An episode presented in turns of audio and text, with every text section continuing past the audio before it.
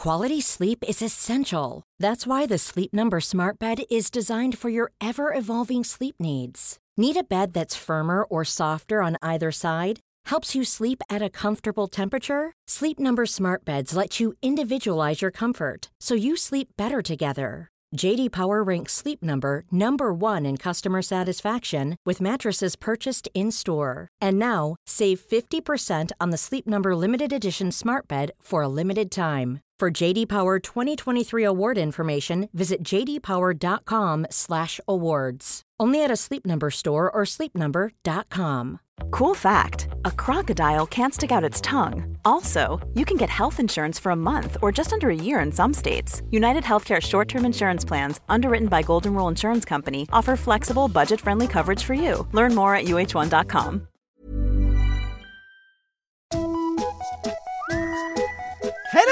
kids och välkomna tillbaka till podcasten Mina vännerboken. Glad andra advent, finisar. Desiree Hetala heter veckans nya femdollarspatte. Välkommen säger vi och hon eh, verkar toppen. Gabbe som kom till oss förra veckan, jag glömde ställa din fråga eh, den här veckan. Förlåt mig, jag hatar mig själv för det www.patreon.com. Där kan man surfa in om man vill stötta det här projektet och varför inte bidra med en egen fråga.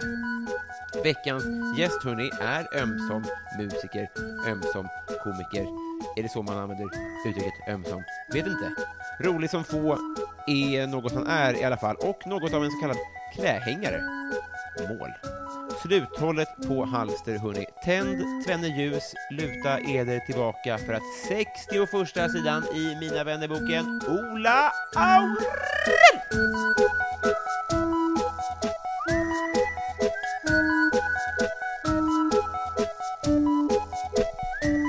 Hej! Hej! Det är, det är märkligt, det, nu ska jag inte bli meta här, men hur svårt det där är för folk att fatta. Ja, det jag känner mig, det, ja, exakt. Det såg frågan ut. Varmt välkommen hit, ska jag säga. Tack så mycket. Ja. Eh, när folk lyssnar på det här så Mm. är det andra advent. Ja, Eh, vilket är trevligt. Men vi, det, glöggen är slut, konstaterade vi. ja. Men för att uppnå någon form av julstämning så har vi i alla fall lite kaffe och eh, det, alltså det är verkligen bortglömda julgodiset dadel. Just det. Det är sånt som min pappa fortfarande skulle kunna insistera på att köpa. för Att det ska vara så. Är han en tyko? Om han är tyko, Är han en tyko-person? eh, som eh, säger tyst, jag ser på tv sådär. Ja, kanske jag äter mina dadlar, ska, jag Eh, heliga. Jag tror han tycker tyko är väldigt rolig, Mm. och förmodligen för att han någonstans identifierar sig med tyko. Ja. Men han är lite för mycket arbetarbakgrund för att gå all in i den. Det finns ju en fisförnämhet också i... I tyko, ja. Ja, Jo, men det är konstigt med den buffligheten att ändå vara fisförnäm. Men, men, men man kanske, jag, jag tänker att man kommer att växa in i tyko för det lider. Jag, Ja, jag är mer alltså- tyko nu än när jag var nio, liksom. Eh, tveklöst. Jag är Ja. tveklöst mycket mer tyko också. Eh, min pappa är också ännu mer tyko. Du ser, Ja. du har ett mönster. Ja. Eh, för jag antar att din pappa är äldre än både dig och mig. Eh, självklart är det så. Eh, nej, men det, det är också så att jag har alltid, när jag ser tyko så är det fortfarande, det är fortfarande min pappa som sitter i stolen. Ja. Såklart. Ja. Jag är ju själv Karl-Bertil Johansson. Det. För min pappa är det nog inte så. det är nog han som Just sitter där och tyst! Det är fint med så. Det är som, jag har, ja, skitsamma. Jag- jag- Med Ja. det sagt så tänkte jag tända två ljus bara, om du ursäktar. Det blir Det väl trevligt. Mm.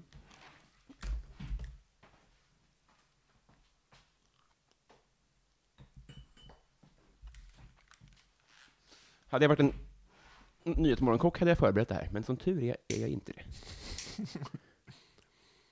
Så. Och så, glad andra advent då, Ola. Tack så mycket. Bredvid oss sitter årets, ligger årets julklapp? Frågetecken. Ja, Du har med dig eh, eh, sällskapsspelet Quick. Ja, kortspelet kallar jag det Kortspelet, för. ja. ja. Vill du ge en säljpitch i julhandel? Ja, det kan jag göra. Nu, är- nu är jag lite sådär, för jag har typ nästan sålt slut på min uh, första upplaga av det. Är det sant? Det är inte så akut. Nej. Ja, det har sålt bra. Det är, det är stort intresse. Och Men kan vi skapa, du, i New York så dyker det ibland upp ett bakverk som folk köar i mil för. Ja. Och det är ju bara för att det- det uppstår en kö, och så tänker folk, där är en kö. Mm. Där ska jag bevisligen stå. Och jag tänker Ja. vi kan skapa den effekten här nu också, att folk ska ställa sig i kö för den här produkten. Ja, så kan det ju vara. Eh, Och sen när jag har då beställt in en massiv upplaga från Italien så har de New Yorkarna hittat något nytt och kul. Just det, det är det ja. Du får skynda på ja, innan de upptäcker muffel eller något. Muffel. Ja, men det är oftast två hopslagna muffin och buffel eller något sånt. Ja, det kan vara ett, som ett kortspel också. Ja, just det. de har slagit ihop två kortspel. Munchkin och Shuffle. De köper allt om den New Yorken. Ja, helt okritiska. Eh, Ja, en säljpitch, det är, det är ett eh, kortspel baserat på Kvickfallet och också lite baserat på min och Isak Janssons eh, humorshow om Kvickfallet. Mm. Och målet är helt enkelt att sitta på Säter och eh, erkänna eh, brott som Mm. man blir dömd för i syfte att få mer mediciner och även prestige på avdelningen som gör att man kan eh, beställa in kanske ostkaka på rummet och sådana saker. Mm. Eh, och eh, många, alla kändisarna från, eh, från fallet, både Kvickgruppen och kritikerna finns med Ah. i det här spelet. Så man kan spela ut sin Jan Guillou och sin Hannes Råstam för att få resning och sånt. Jag, jag ska erkänna, jag, jag har lagt vantarna på ett, eh, ett exemplar redan, mm. men, men jag är nog den, tillhör den halvan av den myndiga delen av Sverige som har minst koll på Kvickfallet, Mm. ska jag villigt erkänna. Men är han, alltså så här, det, det är ju en, en, den största rättsskandalen i Sverige, typ. Jag, jag vet inte, Ja. efter, jag vet inte, Palmemordet kanske? Det är ju ingen rättsskandal på det sättet. Nej, det kanske det Eh, inte är. det- Däremot är väl Palmemordet, tror jag, pinsamt. världens dyraste polisutredning. Läste Ja, jag. det är så. Det är inte bara Sveriges, utan det är liksom världsrekord i dyr utredning. Otroligt. Och Ja. den enda, det enda ouppklarade statschefs eh, tror jag. Ja, kanske modern tid då. Det måste ju funnits någon Så eh, måste det vara, ja. romersk kejsare. Det var ju, Allt är upplöst. jag tror det var så här 70 stycken romerska kejsare som blev mördade eller sånt där. Det var så sinnessjukt många. Det var, det liksom, Och alla fick re- så här, korrekta rättegångar. Så det är alltid, du behöver inte vara orolig. hittar, hittar alltid en. Otroligt rätt arbete. Eh, Det var därför de aldrig blev självkritiska. Liksom. Vi hittar ju alltid killen. Dryga böter. Ja, ja, det är typ en var fjärde år som blir mördad, men vi hittar ju alltid.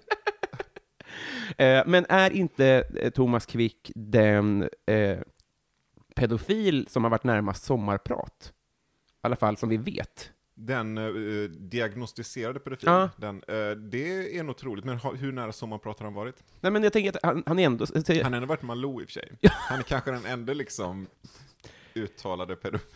Fast Malou har ju haft eh, ja, lite mörker. Hon, eller jag vet inte, eh, Virtanen hade hon ju nu senast. Ja, Det okej. är inte exakt samma Han sak. är ändå inte en dömd pedofil. Nej. Eh, Det, det finns, vad heter han, Stig Larsson, 80-talsdramatikern. Just det.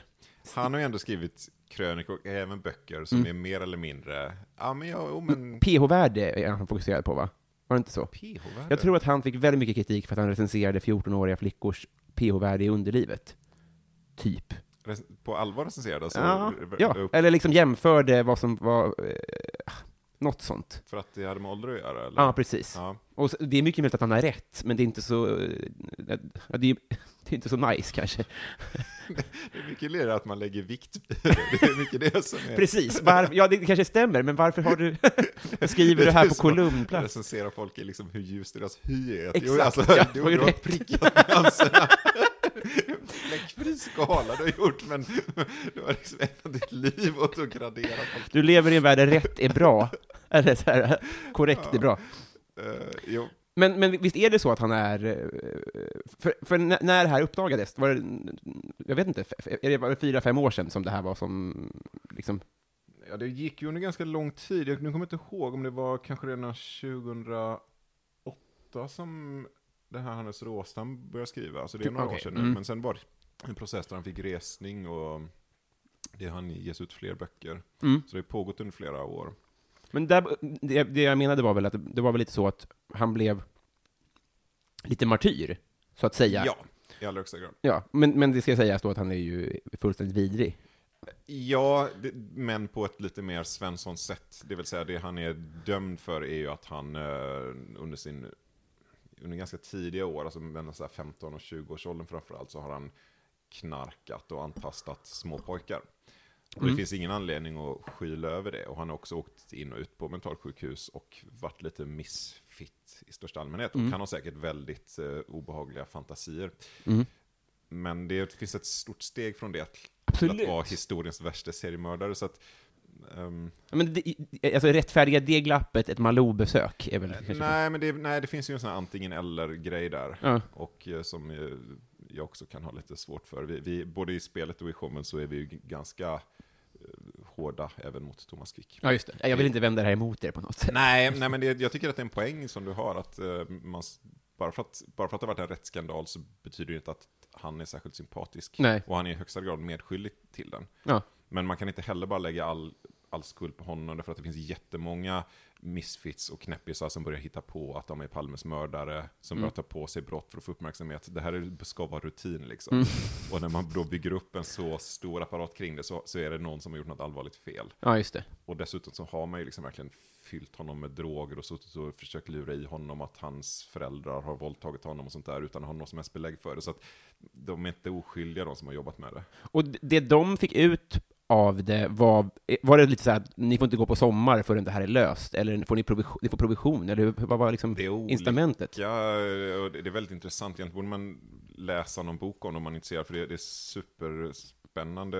Eh, Det finns ju de som bara har ekonomisk vinning. Media var ju väldigt insyltat i det, blåsa Mm. upp det för att de kunde sälja lösnummer. Du har försvarsadvokaten Claes Borgström, tjänade väldigt mycket pengar på det. Mm.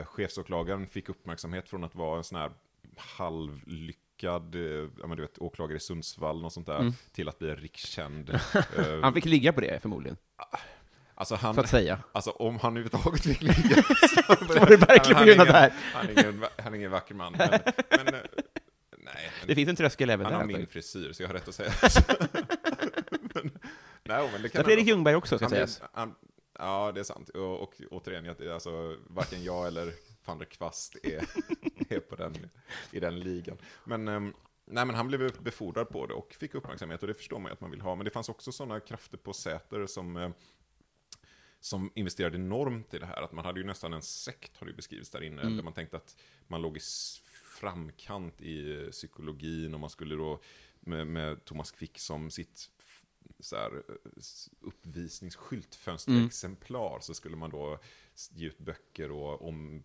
skriva om hela kartan för psykologi. Det skulle Psykologi, bli den mm. nya Sigmund Freud och sådär. Så att terapeuten hade enormt mycket investerat Men de att- trodde på det själva i alla fall. Ja, och, ja, det måste man förutsätta. Men de hade väldigt spektakulära teorier om hur um, psyket fungerar, som de då tyckte vi har äntligen hittat ett starkt Ja. bevis för det här nu. Att, eh, Och ett rikskänt kanske då. ja, det, tanken var att det skulle bli världskänt, för det, var ju, det skulle ju vara en världssensation om man fick fram det här. Alltså, det var ju väldigt stora idéer om, om förträngda minnen och, och sexbrott som då sen leder till att man begår omedvetet begår brott i form av en annan personlighet. Alltså allt sånt där som man har sett på film som känns ganska lökigt nu för tiden, trodde de på väldigt bokstavligt. Och gör fortfarande då. Jag antar att de fortfarande tror på den. Några av dem, någon, hon som var liksom sektledaren har ju hunnit dö. Och hon som var huvudterapeuten där har hållit väldigt låg profil, så jag vet inte hur hon förhåller sig. Jag, jag, man får ändå ha en viss empati att det är flera människors livsverk som har blivit förstörda. Ja. Och att de har fått ett dåligt namn för all framtid och så. så det, det, det Många av dem har ju så knasiga namn också. Ja, det är också något vi skojar lite om. Ja. Ja, det är mycket, van der Kvast är ju paradexempel, men det finns... det finns En gubb, ja, är inte... ja, Gubb-Jan också, han är också bra. det är helt crazy. Eh, jag ska bara byta ämne helt eh, Oh ja. kort här. Eh, du är, alltså, det här kanske låter lite oförskämt, Mm. men jag vet ju inte hur riktigt hur mycket komiker du är kontra musiker. Alltså vi ses ju bara i humorkretsar, Ja, och sen vet jag att du ibland är ute med, med annat löst folk. ja. I procent, hur, ser hur, hur, hur placerar du dig själv i de här två världarna? Jag har nog bestämt mig för att kalla mig för komiker, men mest för att det kanske har högre status i vår tid än vissångare. Mhm. Sådär. Det säger mycket om vi sångarna. Äh, du tycker komiker har låg status? Ja, eller det beror på såklart, i vilka sammanhang. Ja, jag tror många grupper faktiskt har, har ganska dåligt självförtroende gentemot komiker. Jag tror det finns många skådisar och Jo, men det är som- sant när du som säger det. och känner att fan, ja, det finns teatrar som försöker få det att det här är typ en stand-up. vi sätter upp." och så är det bara någon så här, ska man skådis göra en monolog? Ja, jag ryser. Ja, sluta med det. Ja, men, och, så att du, du har i någon mån val- valt sida på visitkortet alltså? Ja, alltså det är lite vem som frågar faktiskt, för att jag kallar, jag kallar mig så här sjungande komiker ofta, Mm. men jag är ju s- tekniskt sett tror jag att jag är större som vissångare än komiker, bara för att den världen ändå är så liten, om Mm. man bortser från de liksom, folk som bara är kända musiker. Lars Winnerbäck är ju någonstans vissångare från början, men ingen räknar ju honom till Nej, just det. visdiktarna på det För sättet. att det är arena rock nu. Ja, Mm. precis. Så, så nej, jag, jag vet inte, jag, jag tänker Jag tänker komiker, men det är inte så viktigt. Jag är inte så bra på musik heller. Jag är väl bra på att skriva texter. Hur, hur, hur skiljer det sig, skulle du säga, mot att skriva stand-up? Alltså roliga sånger? Alltså om jag ska vara lite hård mot mig själv så behöver inte själva skämten vara lika roliga. Mm. Men det är, det är andra hantverkskrav på det. Mm. Men det kommer en punch i refrängen, eller?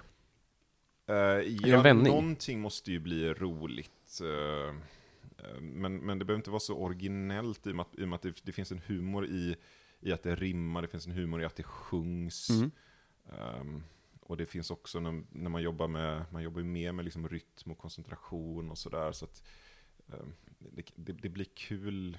Det, blir något, det finns något i hantverket som lyfter, lyfter upp humorn i det. Det finns en elegans i det. Mm. Så det behöver inte, det behöver inte vara en sån här superoriginell eh, premiss för att det ändå ska kännas som att någon faktiskt, faktiskt har lagt ner lite jobb på det. Nej. Men när jag konsumerar eh, stand-up hemma, Ja. framför tvn eller via eh, Spotify eller sånt där, så är det ju publik. Ja, Dina låtar är ju ibland studio... ja det är det. Och jag, jag, inte det orättvist? Jo, så är det ju. Alltså jag har ju tänkt att ingen skulle lyssna på dem faktiskt utan publik. För Mm. att det är ju skrivet för att framföras live. Mm. Och det är ju skrivet någonstans för att den ska vara en punchline-känsla. Det ska vara regelbundna skratt och här kommer en vändning och här kommer ett, du vet. något.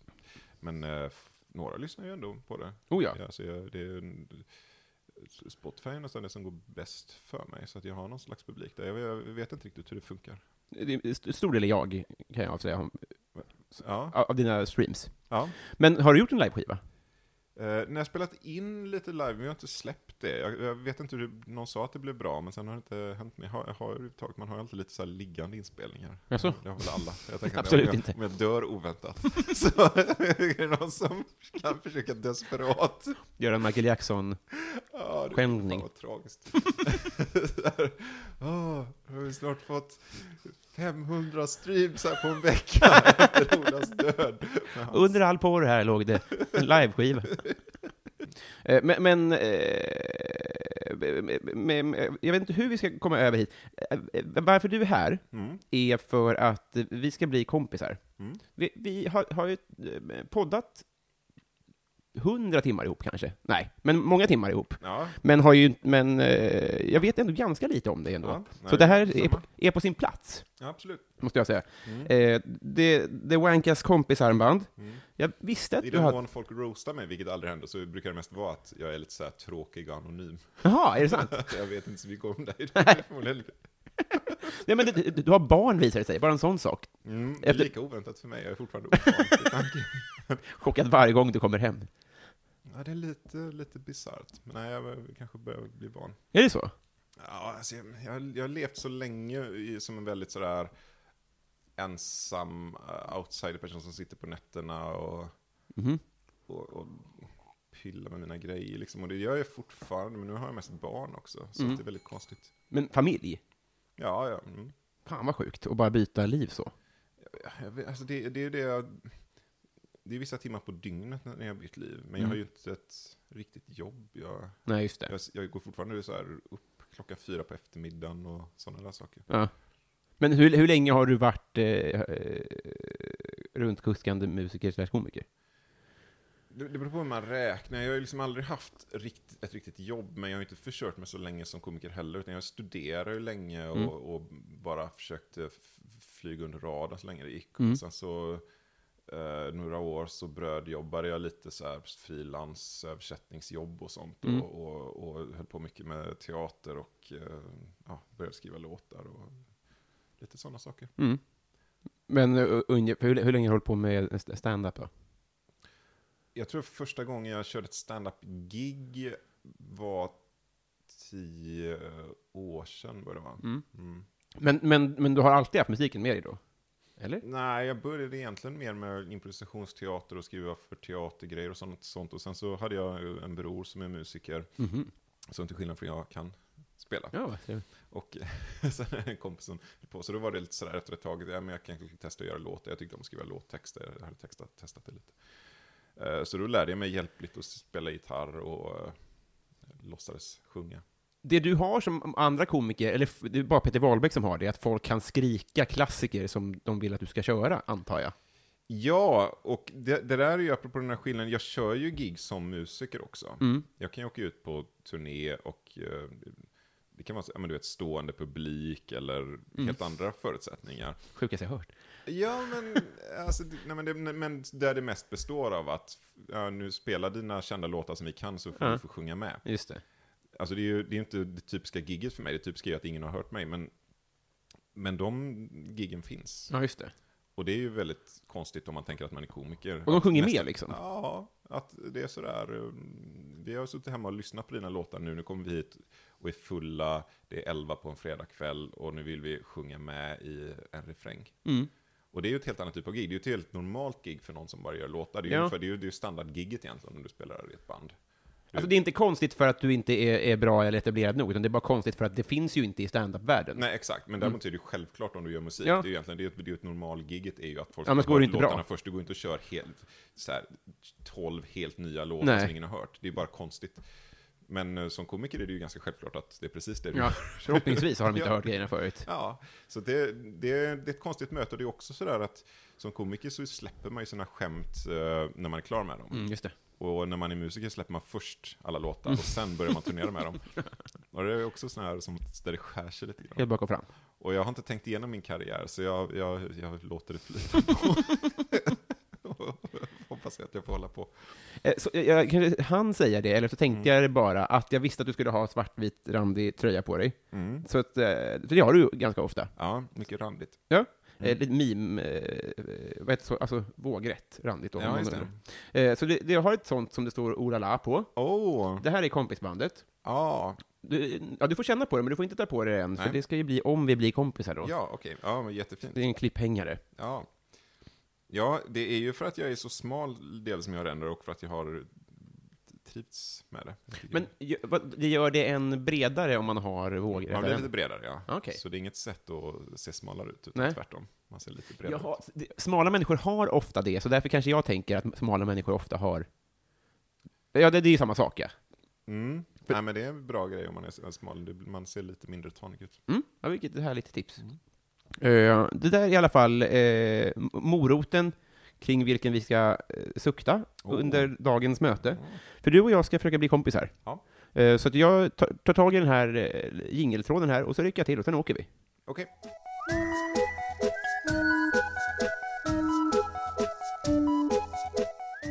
Så Ola, Ja. hittills, Mm. Peak Life. Peak Life. eh, men eh, jag- det kan jag inte berätta. Inte det? Oj, nu, nu har du Jag skapat hade en nyfiken. bra dag 2016. Alltså det? Ja. Får vi, eh, vad heter det, Eh, vad fan heter det? Ja, uppåt-tjack, kanske? nej, nej, men det var... mm, nej, men allting kändes bra den dagen, men det var nog sån här sammanfattning att jag ty- tyckte jag hade koll på grejer och så, och så gjorde jag en bra show med min eh, första show som heter Skola Aurell Mm. och så ehm, fick jag reda på att jag skulle vara på Allsång på Skansen. Ja, och just så, det. Mm. ehm, nej, men det var liksom... Det beskedet kom den dagen, liksom. Ja, men det var, men det var liksom några grejer till samma dag, Mm. så att det kändes som att nej, men det här är nog faktiskt min, min bästa dag någonsin, kände jag då. Och det, det är inte så ofta man har en sån, att man vet i nuet att Nej, just det. Och eh, Men är det så- sånt som man st- strävar efter att upp- uppleva fler, eller känner man nu, nu dippar det, nu är livet på väg neråt efter det här? Jag tror att det är väldigt konstigt att jaga perfekta ögonblick på det sättet. Mm. Det, det är inte så jag Lägger upp din jobbar. dag? Nej. Nej. Eh, det, det finns ju för och nackdelar. Jag, jag känner ju att jag börjar bli medelålders på ett sätt, och det är ganska gött på många sätt. Mhm. Men det är ju, man får ju ta det goda med det onda. Mm. Kan du näm- nämna en sak till som händer den dagen? Eh, nej. Helvete! ja, okej, då vet vi eh, det. Eh, vad unnar du dig? Ehm, vad jag unnar mig? Oh, Dadlar? jag, det är ju en ständig kamp det här. Mm. För att just nu jobbar jag med mitt datorspelsmissbruk. Jaha, ja, ja. Mm. Mm. Och jag har en tendens att unna mig väldigt mycket sådana saker som bara tar tid. Mm. Ehm, mycket, Vad kännetecknar ett datormissbruk då? Att det går ut över... Mm, att man, Ja, det, ja, jag vet inte vad som är gränsen för ett missbruk. Det är som att fråga en alkoholist. Men jag antar att det är när, när man upplever själv att det här, det här är, är skadligt, det är inte Ja. värt det liksom. Sen kan det ju vara en hobby om man bara spelar åtta timmar om dagen och tycker att det är schysst. Ja. ja. Ja, men precis. Ja, men det är sådär. Ja, men jag, har, jag har respekt för folk som tycker att, nej, men att, att supa det är min hobby, det är det jag vill ägna varje kväll åt. Men jag, jag vill ha mitt liv så. Mm. Kommer inte att förstöra det. Men om man själv känner att, nej men det här är ju värdelöst. Mm. Om man börjar spela tråkiga spel och eh, slutar äta. Mm, just det. Så du unnar dig lite för mycket datorspel då? Uh, undrar mig, eh, ja, i per- period, men just nu så har jag ju en vit period, så då kan jag inte säga att jag gör det. Mm. Jag unnar mig traditionellt sett eh, rätt mycket godis, Mm. för att jag går inte upp i vikt. Nej, det är så. Mm. Mm. Så att då måste, jag, då måste det finnas andra grejer, att jag blir trött eller att jag får dåliga tänder. Ja, just Så det. Jag är inte så... ehm, vad- vad kan Jag får också lite så här, lite, det behöver inte vara tjockisångest, men jag känner mig också bara sopig efter en viss, efter en viss, viss mängd godis. Du, har det bara med att göra att jag går upp i vikt kanske då? Känner du igen det i det? Nej, nej, jag, känner, jag, jag mår dåligt av godis. Så det, alltså Mm. det, det, det är allmänt så trötthet och blaskighet. Mm. Och, Självhat kanske? ja. Så, men, eh, va- men vad unnar jag, jag unnar mig väldigt mycket sån dålig dygnsrytm, ett av mina klassiska problem. Mm. Alltså vrida på dygnet svin mycket så att man börjar gå och lägga sig klockan tio på morgonen eller gå upp elva på kvällen eller gå upp ett på natten. Alltså sådana helt konstiga grejer som bara varvar runt och då man blir trött och sliten. Det känns som att det är lätt hänt när man dels har ett dataspelsintresse och dels ett, ett, en nattliga gig, så att säga. Ja, dels nattliga gig, dels dataspelsintresse, dels um, ett ganska fritt jobb ofta. Mm. Där man vet att vad man har som ska göras nästa vecka, man vet inte när eller hur. Och, och man kanske har de fasta tiderna som finns i två timmar per dag. Eller något. Ja, just det. Så att, eh, ja, men jag har alltid haft det problemet. Eh, Vad kan man unna sig mer? Bakelser är en så stor period när jag Mm. åt nästan så här dagligen. Ja, trevligt. Bakelser. En väldigt sånt. Jag dricker väldigt lite alkohol, jag är en sån oerhört tant. eh, Jag får så mycket tantkritik på mig för det, men jag är väldigt dålig man går på något jag- vill inte, jag tar inte en, en öl efter gig, eller det är inget som jag längtar efter. Nej. Men däremot så kan jag verkligen längta efter en bra bak. Är det Så det sant? eller man kommer till en liten ort, så här, man kommer till Sundsvall, så sådär. det är inte sådär, ja vad har de för ölställe? Nej. Utan det är mer så här, har de något konditori? Men då måste du rigga dem om du ska kunna få det efter gigget, för det har ju inte öppet så ofta. Nej, alltså det, det, socker kan man ju få. Jo, det är jag, sant. Jag, jag odlar ingen sån här superexklusiv bakelseätande, men jag skulle kunna göra det. När jag hade Mm. min riktiga bakelseperiod så var jag ju sådär, liksom, varför finns inte de här ställena där man kan betala 150 kronor för en bakelse och få något lite speciellt liksom? Jag skulle lätt För att kundgruppen är du. Ja, men jag tänker ändå, det är ändå Stockholm, det är ändå folk som är beredda att betala 200 kronor för en speciell öl Mm. till exempel. Jo. En bakelse är ju, det är ju två öl, en bakelse i, i mat och, och tillverkning. Ja. Varför finns inte den? För, för menar, du, kan ju inte, du kan ju gå till exklusiva så här, det här är ju en rant som har noll bäring, det är som det finns ingen igenkänning här. Du kan gå till Östermalm, till de dyra ställena, Mm. du kanske kommer, bara kommer upp i 70 kronor för en bakelse där liksom. Vansinne alltså. Ja, alltså de har ju råd att betala. Men vill du ha en tårtbit eller vill du ha att det är gjort speciellt för dig? Alltså styckad? Alltså så en... Är det som är en bakelse? Äh, det, det är vilket som, jag, Ja. jag, är inte, jag är inte noga. Det måste bara vara dyrt. Ja, alltså, men att man anstränger sig lite. Mm. Det finns ju bra ställen, men det är förvånansvärt underexploaterat. Det kan vara att det, det är för mycket socker för att gå hem hos... Så kan det nog vara, ja. Det ligger otränigt i tiden på något sätt. Mm. Dessa Oatly-tider. Ja, mm, lite är det så. Det, finns, det är ju en anledning till att det är så mycket bara prinsess och Budapest, men det finns ju ändå en massa bagerier som säljer eh, de här fabrikbullar och så. Mhm. Det är inte som att det inte, sa, att det inte finns några dyra kolhydrater där ute. Nej. Men dyra bakelser är fan en underexploaterad genre. Vi slänger ut en fråga då till Stockholmsnatten, om det är någon eh, riktig sån... eh, Men jag tänker mig något sånt, lite sånt, ett, ett tantafik just. Kanske så här lussekatt, vad heter de här, eh, Vetekatten och vetekatten och sånt, ja. Ja, för, för all del, du kan betala mycket för en bakelse som kaffe, men du har ingen sån här, det här är vårt premiumsortiment, det här, det här är liksom bara, det här är bara Längst ner på och menyn. skryt, och hit går du för att du har liksom pengar att lägga på bakelser. Det, det, hit har du inte familjen och fika, det här är fan... Det är jävligt kul. Okej, eh, vad är det ondaste du har haft? Fysiskt. Du får tolka fritt. Ehm. Alltså, jag vet inte om jag har haft så jä- jäkla ont. Alltså, jag har mått dåligt eh, psykiskt. Jag mådde egentligen dåligt stora delar av min 20-års, liksom den perioden där, Mhm. eh, 18 till 28 och sånt där. Jag så här, eh, det kne, var konstig. Jag var konstig liksom. Mhm. Och en del av det var nog så här, återkommande depressioner och sånt.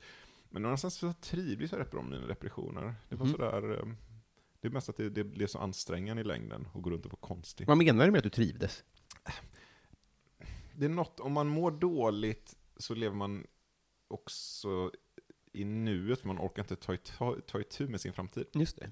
Så man kan gå runt, jag ska bara härda ut den här natten, och så stryker man bara runt på stan, man lyssnar på musik, man köper godis bara för att tämja sitt humör. Så det är lite som att man är på jävligt gott humör, fast man gör det för att man är så dåligt. Så det är väldigt likt att vara inne i en sån där total, liksom bara, livet leker, det här är bästa dagen, jag ska bara köpa glass, jag är på semester, Ja. skit i vad som händer nästa vecka, nu ska vi bara leva livet på mallis liksom. Fast istället mår du bara så dåligt att, Ja. att nej, men jag, jag kan inte fokusera på någonting, jag bara mår så dåligt, jag behöver bara, jag behöver bara sätta mig och kolla på den här filmen nu, bara Just det. äta någonting, bara ge mig själv det jag behöver. Så att det finns något jävligt gött i det livet.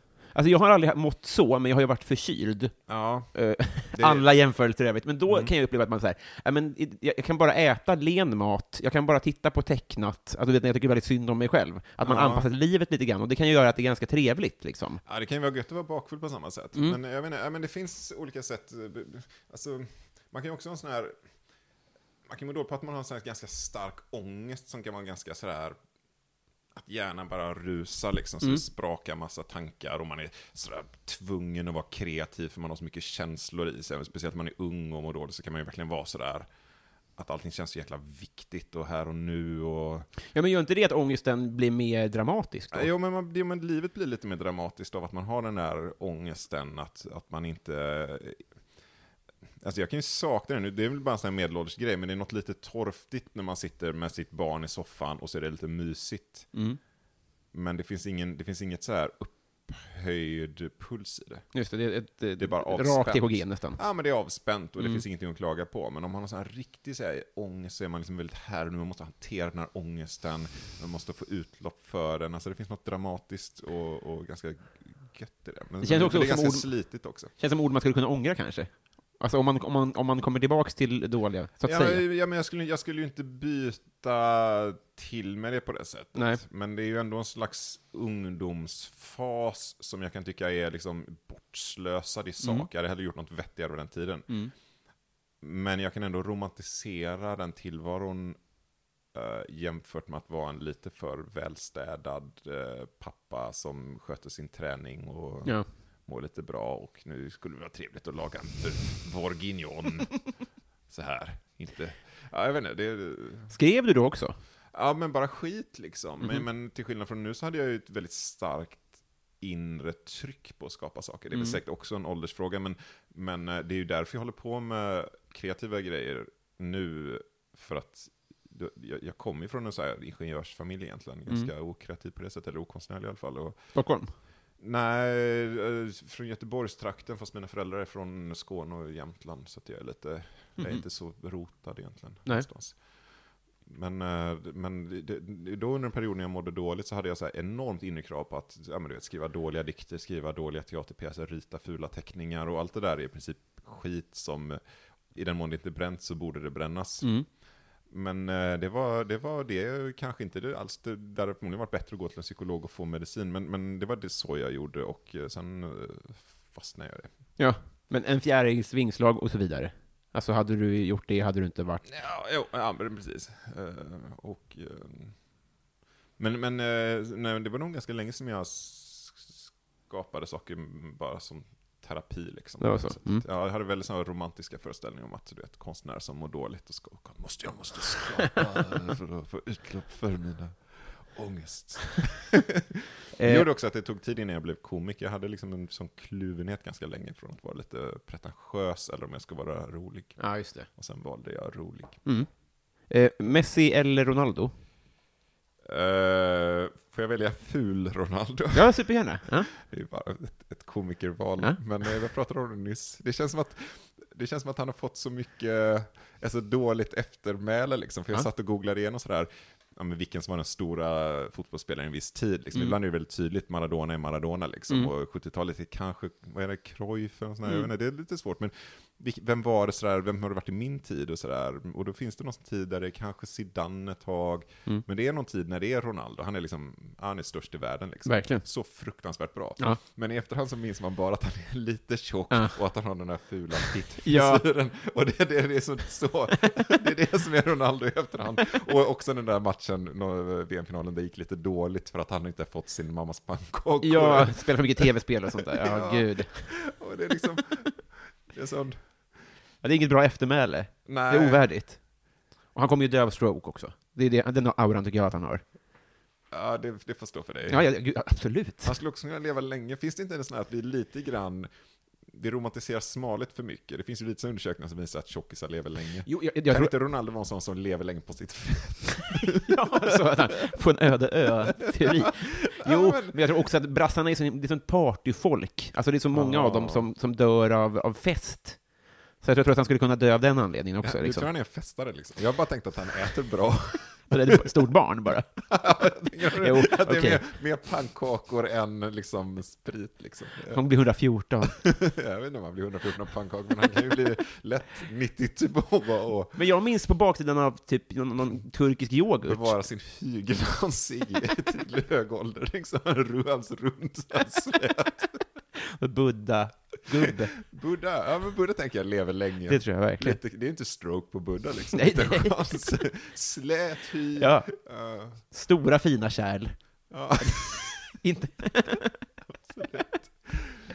Eh, Men på, på baksidan av yoghurtförpackningen när jag var liten, då stod, det var det så här, för att man skulle äta mycket yoghurt så var det liksom en, en reklamtext om en 114-årig från typ Georgien eller något, Mm. och som bara hade ätit yoghurt Ja, hela okej. tiden. Så det skulle kunna vara så här att, det, som du säger, att man, man romantiserar liksom Anna Skipper-livet för mycket. Att man bara äter yoghurt. Nej, men, men jag tänker att äh, bara att yoghurt låter ju lite som Ronaldo, att det är ett barn som får, som, föräldrarna är döda och det finns bara yoghurt i kylen. yoghurt med 14 gram socker. Ja, exakt. Det så. Skorpa. Så han kommer bli jättegammal. Jag, jag, Strössel.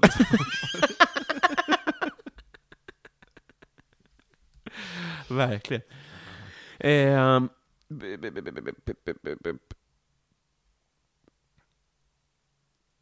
vad skulle du göra med en skattad miljon? En skattad miljon? Mm. Det, alltså, okay, så jag har... In på kontot bara. Ja. Bra fråga. Alltså, det, jag tänkte ju på pengar häromdagen. Det är någonting med att pengar... Egentligen, vill, egentligen det jag helst skulle vilja ha är bättre bostad. Mm. För det känns som att det är det som är svårast att bara få. Liksom. Mm. Eh, Det mest, mesta är ganska billigt, men bostäder är verkligen svindyrt. Mm. Och det spelar ganska stor roll om man skulle bo i en dubbelt så stor lägenhet i Stockholm. Men en miljon är ganska lite där, Mm. sjukt nog. Det finns väldigt mycket annat man skulle kunna göra. Alltså, eh, liksom, ta ledigt i några år och bara jo- jobba med någonting. Eller, Mm. eh, men bara ha en lite större lägenhet, då är en miljon inte värt ett skit. Så det Nej. känns som en jävla dassig grej att lägga miljoner i. Ja, Det är en svår summa alltså. Vadå? Det är inte en självklar summa så Nej. att man kan luta sig tillbaks på något sätt. Nej, hade det varit liksom, vad skulle jag göra för 10 miljoner så Mm. lätt liksom, ja, bättre boende, investera i boende. Och även 10 lax tycker jag är lättare att svara på av den anledningen. Ja, ja det, det kan det vara. Alltså, men jag, jag kände just det där att fast jag, det är inte så mycket jag, jag saknar inte pengar så mycket. Jag är inte rik, men det är inte sådär som att fan om jag bara hade pengar skulle jag göra det här och det här och det här. Utan jag, jag tycker att de mesta grejerna kan man göra billiga versioner av. Jag menar om jag vill ha, det skulle vara kul att ha snygga kostymer, då kan jag väl köpa billiga, roliga Mm. kostymer då. Det skulle jag ändå ha råd med. Mm. Allt utom boende är nästan så. Mm. Jag kan ändå köpa god mat så länge det inte bara är ren skrytmat på en skrytrestaurang. Mm. Ja, det är bakverk då. Ja, men det kan jag ju köpa. Det är ju det jag retar upp. Men jag skulle till och med kunna lägga dubbelt så mycket pengar på bakverk. För att de är, de är, liksom, de är dåligt prissatta. Ja, Så, så att, eh, Men, eh, så så jag har ingen bra svar på det mer än att... eh, men är du på bostadsmarknaden, alltså har du köpt så att du skulle kunna liksom jacka upp? Eller för det är svårt att börja med en miljon. Ja, Nej, jag har ingenting på bostadsmarknaden. Mm. jag har ju en familj, min, min eh, sambo äger ju lägenhet. ja jag förstår. Så Mm. vi skulle kunna jacka upp. Men, men, men den kanske är värd... eh, Jag vet inte vad den är värd, 5-6 miljoner eller Mm. sådär. Jag vet inte. Alltså det, det blir så sjukt att gå in med en miljon till. Det är ju va? Det är bara lite, ha så fluktuerar marknaden lite. Så du ha har en fransk balkong också?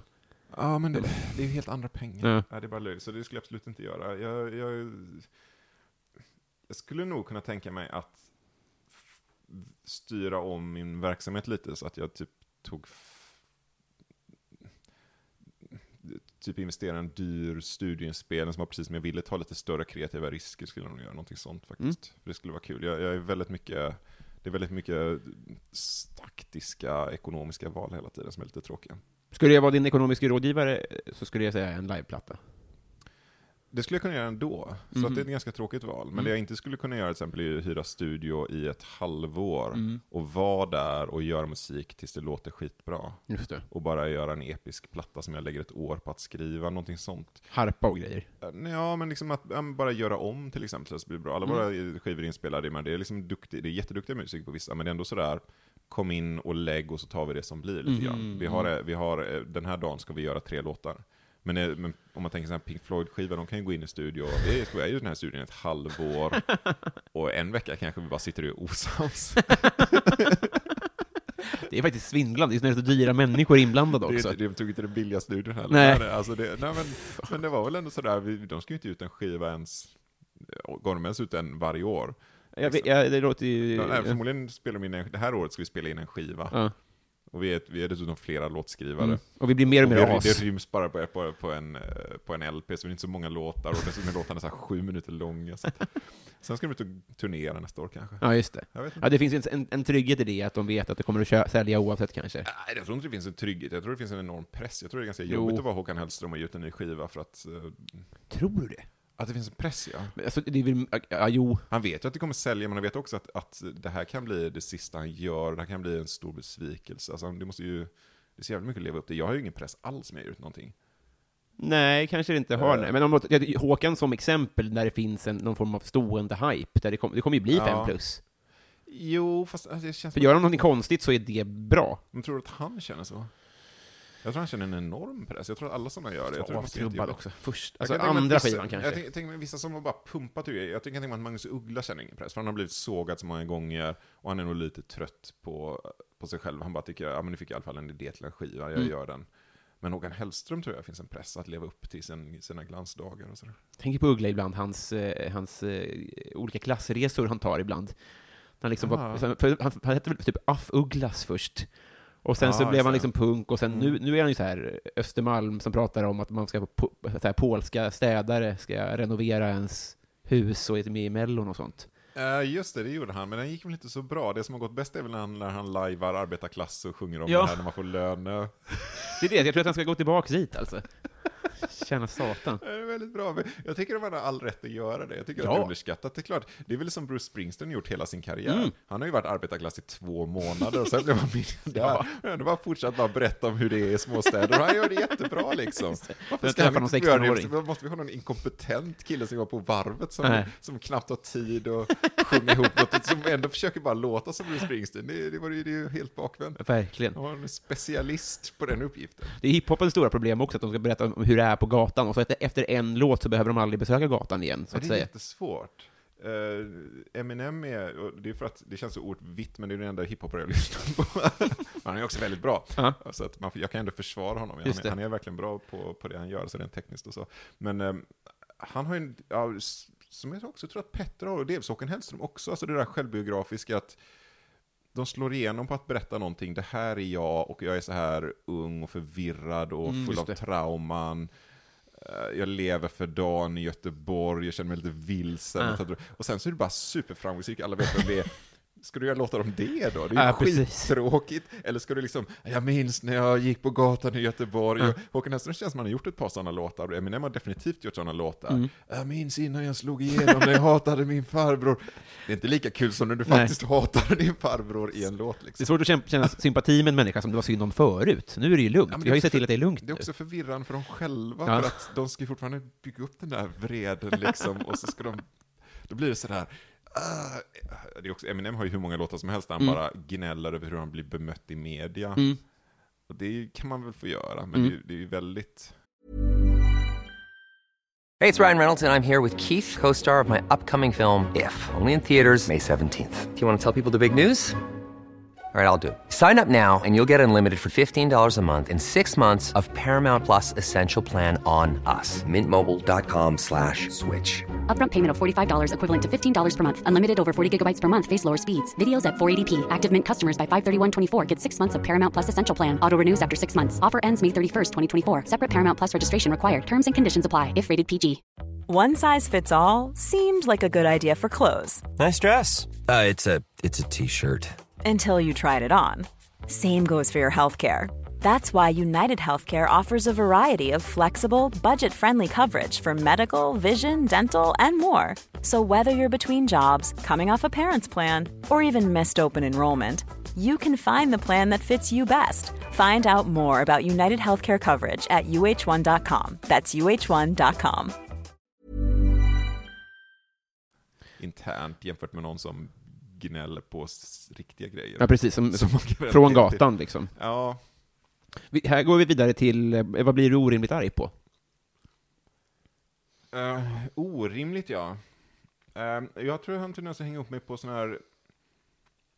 Jag har en tendens att hitta fel i saker. Alltså så här, det här hitta motexempel. Så jag läste filosofi ett tag när jag var ung och det passade mig väldigt bra för att där letar man bara efter vad är bristen i det där resonemanget. Okej, vi påstår något som ser helt självklart ut. Det viktigaste i livet är att vara lycklig. Och så försöker man bara hitta fel i det. Ja, fast kan inte det här vara viktigt då? Och då faller ju tesen, då är det alltså inte så. För det måste stämma för alla exempel som finns. Och jag har en sån, det passade mig, jag gick igång på det, för jag har, jag har en sån hjärna, jag letar efter logiska felslut i allt som sägs. Ehm, var det ditt? Nej, det var någon annan som, vars skämtpremiss jag sågade nyligen. I AMK. Det var bara ett exempel på det. Eh, inte, var inte på rak arm att det var mitt i alla fall. Nej, det var men det annan. förtjänade Det det var någon- nog. Nej, det tror jag inte. Nej, men det var bara, det vill säga helt onödigt, men det är sånt som min hjärna är att de... Men, men, och det orimliga i är, är att din hjärna sätter igång, liksom. Nej, men orimligt är att jag blir irriterad över saker. mm, Alltså, på vägen hit så läste jag någon som är lite på Facebook, det är en, det är en sån här mer som sprids ett tag, det är ett uh, Kurt Vonnegut-citat som går ut på att man ska satsa på konst liksom. För att uh, du, du, det är inte bara så att du kan tjäna pengar på det eventuellt, utan du, du kommer skapa något som ger ditt liv eh, en, en mening, uh, sjung i duschen, dansa, gör bara, bara kreativ liksom. Så, så att, för du kommer att ha gjort någonting stort med ditt liv, du kommer att ha skapat någonting. Och jag börjar bara tänka så här, men vad fan liksom, Steve Jobs, har inte han skapat Ja. någonting? Du startar Facebook, ska du säga till barn, starta inte Facebook, stå i kön till Idol. Sådär. Då känner du att du har Ja, skapat det. något och du rättfärdigar det. är liksom så jävla bullshit-citat. och jag tror jag kan känna så för, för allt, liksom. För Ja. varenda så här löpsedel, varenda så här debattinlägg. Jag går igång genast och bara så här hitta Ja, fast stämmer det verkligen? Mm. Exakt vad menar du med det här? Vadå människor är lika värda? Vad menar du då i, i, i det?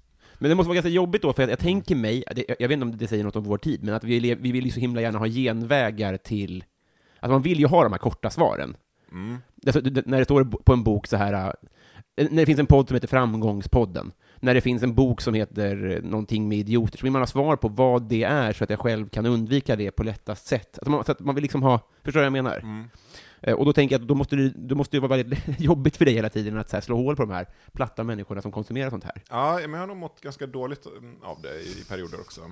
Ehm, jag, jag kan också vara sån som faktiskt undviker uh, medier och eh, Facebook rätt mycket för att jag, alltså, jag är mycket Facebook-vän, men jag har också mycket Facebook-vänner som de är inte nära vänner, för det, det har man ju som komiker och sådär. Mm. Så jag tycker de är jättetrevliga människor, men jag är inte nödvändigtvis intresserad av deras eh, eh, existentiella eller politiska insikter. Och, sådär. och jag har en tendens att inte bara kunna, nej men det är väl kul att de tycker något sådär, utan det blir sådär, "Ja, fast idiot, fattar du inte? så här, helt i onödan. Ja. Eh, vad som än sägs, eh, oavsett liksom var man är på politiska skalan eller någonting. Ja, just det. Eh, Peta lite i sår och så. jag vet stör, är det en sån här över, överrationalism eller något sånt där, att det om det inte logiskt går ihop, eller om slarvigt definierade begrepp liksom. Mm. Ja, men hur definierar du framgång då? Mm. Du, du måste definiera framgång tydligt, annars kan du inte prata om framgång. Mm. Ja. Skulle du definiera dig som smart? Ehm, det är ju definitionsfråga. Ja, exakt. Eh, jag i allmänhet tror jag, alltså det är en del av min identitet sådär, men inte Mm. om man jämför med folk som är smarta på riktigt. Nej. förstås. Men jag är tillräckligt smart för att, för att fatta att det finns riktigt smarta människor, att jag skulle vilja vara det, men att jag inte är det. Så. Men, men i ett så allmänt, allmänt statistiskt sätt så är Mm. jag smart. Men om man umgås med folk som är matematiker eller med, håller på med mensa och sådana grejer så är jag inte så smart. Nej, just det. Brukar du vinna i På spåret när du tävlar hemma? Eh, ja, om jag skulle träna hemma skulle jag vinna, men det är inte så stor utmaning. Jag, jag skulle nog vara lite försiktig med att ha smart och allmänbildad i samma Mm, kategori. Det var två, Jag- två frågor. Ja, nej jag är inte superallmänbildad och jag, jag eftersträvar inte heller så mycket. Jag, jag är mer, gillar mer att snöa in på saker. Mm. Eh, Jag, jag, jag kan ehm, jag kan snöa in på saker helt på måfå. Mm. Jag, jag snöade in mycket, när jag var liten snöade jag in mycket på krig. Jag kan fruktansvärt mycket om krig Mm. som jag inte- aldrig haft någon som helst glädje av i hela mitt liv. Eh, Vad är ditt favoritkrig?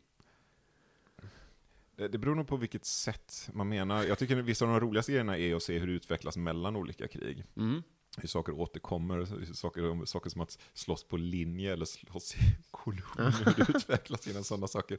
Så att då är det inte specifikt eh, krig. Eh, andra världskriget är det mest söndertjatade kriget, Mm. men det, det är också ett ganska bra krig för det finns mycket källmaterial. Mm. Vissa krig är sådär, om du skulle gå till något krig under antiken, då har du liksom två källor till det. Och du Mm. kan tycka att det här är ju jättespännande, Alexander den store var spännande. Och sen inser man att de vet ingenting om det här. Och varje gång du hör någon berätta om det så berättar de exakt samma saker, för de har bara en källa till det Ja. här slaget. Så att eh, på så vis är de moderna krigen ganska bra. Mm. Och andra världskriget är väl det sista riktigt dramatiska kriget. Eh, De här liksom Vietnam och så känns det, det blir mer sociologi nästan. Ja, just det. Eh, Jag, jag tänkte fråga, har har du varit i Romme Alpin? Romme Alpin? Vad sa du? Har du varit i Romme Alpin? Jag vet inte ens vad det är. Nej, Det är, en- det är en, en eh, skidort. Ja, nej. Eh, Då har vi kommit fram till eh, Patreon-frågorna. Okej. Eh, och det är som sagt, jag, jag nämnde det innan inspelningen här, men det är folk som skänker pengar som får ha en stående fråga. Så vi, vi drar av dem helt enkelt. Eh, Ja. ja. Tappar jag lite to eh, tonen här? Nej, Nej, nej, tror jag inte. allt är bra. Ja. Eh, vi börjar med eh, min syrra. Hon är med där. Hon Ja. undrar, när du var liten, vad Ja. ville du då bli när du blir stor? Uh, massa olika grejer. Kock är det första jag minns. Mhm. Eh, jag tror att jag ville bli ingenjör ett eh, tag som min pappa. Jag tror att jag ville bli något med antingen militär eller militärhistoriker när jag var som mest insyltad i sånt. Mhm. Vad kan jag mer? Jag ville bli serietecknare i den perioden jag ville bli. Jaha. Eh, jag var överhuvudtaget ganska dålig på att fatta vad jag skulle vilja bli och jag, jag tänkte nog lite för lite framåt i skolan. Så att jag, jag, jag fortsatte nog vela upp tills jag var, egentligen upp tills jag var 30 eller någonting. Ja. Men det var ganska kreativa grejer ändå. Som jag ville bli? Ja, eller? Ja, inte ingenjör. och Nej, det är sant. Nej, alltså jag, eh, jag hade nog liksom lite kluvenhet mellan att vara kreativ och att bara vara en robot. Ja. Du ritar bra, eller? Nej, inte för att vara någon som ville bli serietecknare, men jag var intresserad av det. Jag har gått på konstskola och sådär. Eh, Så att eh, jag, var, jag var lite intresserad av det. Men du gör inte din egen art, vad heter det? Artwork? Nej, jag är inte bra på, jag är inte bra på färg, inte särskilt bra på form. Jag, jag kan vara lite sådär kreativ, rita roliga gubbar skulle jag nog kunna göra. Lite så här spretigt och klottrigt. Jag är ganska bra klottrare. Jaha. eh, Marcus eh, Väterleinen undrar, vem är Sveriges mest underskattade komiker? Underskattad är svårt. Mm. Eh, eftersom jag jobbar med Isak Jansson så kan jag lyfta fram honom. Mm. Han är ganska underskattad. Det måste man säga. Det finns många som tycker det också, som att, att eh, han, han har den där... eh, han har liksom tekniken, han har skämten, han har bredden, han har djupet. Han har väldigt mycket som skulle kunna göra honom stor. Han har kanske lite den där att han inte har den tydliga nischen. Liksom. Mm. Han har inte den där speciella frisyren eller diagnosen som gör Eller att man kan namnet. sätta ett finger på honom. Nej, nej inte heller namnet. Så att, ehm, ja, jag säger väl honom då. Ja, utmärkt. Eh, Adam Grenabo undrar, vad är det snällaste som du har gjort mot någon eller någon har gjort mot dig? Snällaste? Mm. Eh, och jag har inget bra svar på det. Det är svårt tycker jag. Vill du ha påtår förresten? Eh, nej, det är bra. Jag Mm. har... eh, Då tar jag. nej, nej det, det är sånt. jag blev lite för överlogisk där. Jag vet inte vad som är... Ehm, Att du bryter ner snällt, eller? Ja, det blev för, för stort. För det finns ju massa saker som folk har gjort som jag är väldigt glad över, men då kanske de har gjort det av egen vinning. Liksom. Mm. Att det, det har varit en win-win sådär. Ehm, Men vad var det hon sa, Krok? Alltså hon, eh, biskop, att det är, om, man, om man skänker pengar för att man vill känna sig duktig så blir det ju ändå, det blir korvmackor av det också, typ. Att det kan ju ändå vara lika snällt.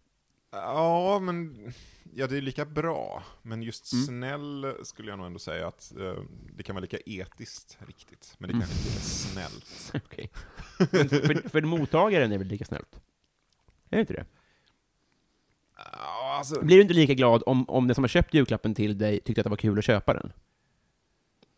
Det är kul att ge? Jo, alltså, man, alltså om man mår bra av att göra goda saker så skulle jag inte hålla det och säga att det inte var Nej. snällt. Men om man gör det för att, Lägga upp en bild på Instagram nej, men om, om någon liksom, äh, sådär, jag vill spela in en skiva med dig, Mm. och så tycker de själva att det är roligt att spela in i skivan. Mm.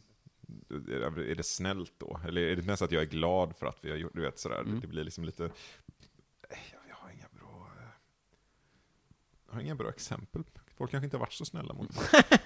Så snälla som de Så måste det vara. Nej, men jag vet inte. Jag är väldigt glad för en, en massa människor och vad de gör, men jag... Eh, jag tycker ofta att det, det finns mycket win-win i de lägena som jag är glad över. Mm. Att någon, liksom, du får vara med här och vi tycker det är roligt. Och det, det är roligare då än om någon bara är snäll mot en. Mm, just det. Men om du har gjort, om någonting du har gjort då? Man får passa, det är inte det. Nej, jag, du... jag, jag, jag, kommer faktiskt inte på någonting vettigt. Nej. Eh, nej, nej, nej. vi, vi, vi håller på den då, och sen så tar vi still. Daniel Östgren. Kanske aldrig gjort något snällt. Kanske borde, här jag borde börja tänka över mitt liv. Tänk om det här Hur har jag levt egentligen? Trampat ner andra. Tänk om det här blir den podden där det bara vänder. Ja. Eh, Men Daniel Östgren undrar alltså, vad är bäst? En kvart tidigt eller en kvart sent? För mig att komma i. Alltså, ja, han, han skrev bara så. Så att du, Mm. jag tänker att du även här får, får tolka fritt. Eh, kvart tidigt, kvart sent. Eh, jag är, är ju definitivt den person som är en kvart sen och jag blir ganska nervös av att komma för tidigt. Mm. Men jag, jag kan inte försvara det mer än att det är så jag brukar bete mig. Nej, just det. Om jag är tidig någonstans, då går jag och gör någonting annat bara för att inte vara för, så tidig. Jag, Mm. jag har väldigt svårt att vara ute i god tid och då, då letar jag, kan jag inte, om jag är för god tid till tåget så går jag in på Pressbyrån bara för att köpa något av Mm. tvångsmässigt sådär. Jag klarar inte riktigt att vara för tidig. Men när du eh, be- be- beskrev ditt... Eh, eh, alltså att du aldrig haft ett, ett vanligt jobb Mm. och eh, att du liksom har hållit, gömt dig under radarn, eller vad man ska säga. Ja, Kan, kan inte det hänga ihop lite? För jag känner igen mig lite i det. Men att det kan hänga ihop lite i det att man... Eh, slapp och ostrukturerad. ja, lite. Ja, det kan det ju göra. Vissa av mina saker som att jag okontrollerade sovtider och eh, inte vilja gå till jobbet och sånt hör ihop. Man kanske rör sig i kretsar och sammanhang där det inte gör så mycket om man kommer en kvart sent. Eller? Ja, jo, men så kan det vara. Fast jag har ju ändå börjat känna att jag rör mig i kretsar där punktlighet spelar roll. Mm.